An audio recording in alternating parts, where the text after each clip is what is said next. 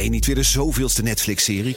Kom naar de Monday Moves van B N R. Op maandag achttien maart zal op het podium Arend-Jan Boekestijn, Michal van de Toren, Geert-Jan Haan en Bernard Handelburg. Ze hebben het over geopolitiek. Het is oorlog. Moeten we vechten, vluchten of bevriezen? Onder leiding van mij, Art Rooijakkers.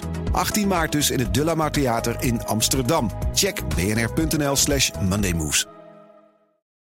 De column van Marianne Zwagerman.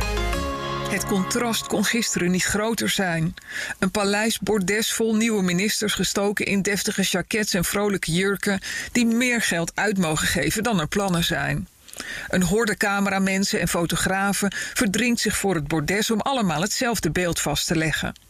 Ruim tweehonderdvijftig kilometer verderop, lange rijen vaak oude mensen in grauwe winterjassen, uren kleumend in de kou, wachtend op een klein gelukje in een wrede loterij.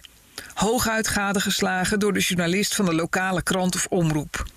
De voorgangers van de nieuwe ministers beloofden drie jaar geleden dat de gaskraan in Groningen dicht zou gaan, zodat de huizen van de kleumende mensen niet meer zouden beven.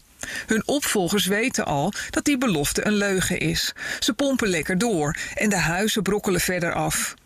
Om de Groningers koest te houden wordt er wat geld hun kant op gegooid. Wie schade heeft aan zijn huis kan tienduizend euro krijgen. Maar er is niet genoeg voor iedereen. Als bedelaars wachten ze in eindeloze rijen op hun lot. Wie het eerst het gemeentehuis weet binnen te komen heeft geluk. De pechvogels in deze stoelendans blijven met lege handen achter in Uskwert, Siddeburen en Warffum.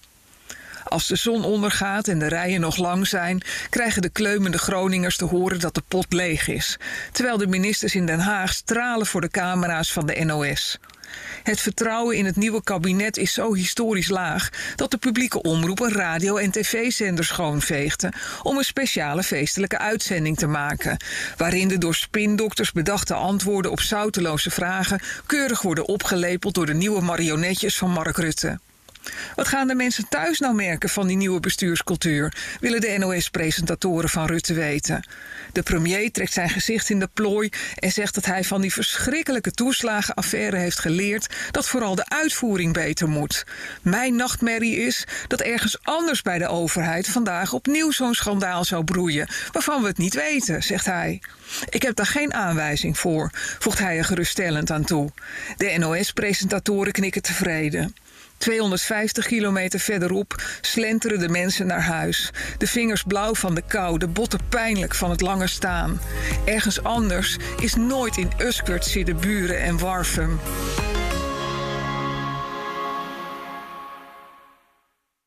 Je hebt aardig wat vermogen opgebouwd. En daar zit je dan, met je ton op de bank. Wel een beetje saai, hè? Wil jij, als belegger, onderdeel zijn van het verleden of van de toekomst? Bridgefund is een slimme fintech die een brug slaat tussen de financiële behoeften van ondernemers en van beleggers. Dus wie belegt bij Bridgefund krijgt niet alleen een mooie vaste rente, maar brengt ook ondernemers in beweging. Echt waar, met die ton kan je zoveel betere dingen doen. Bridgefund. Make money smile.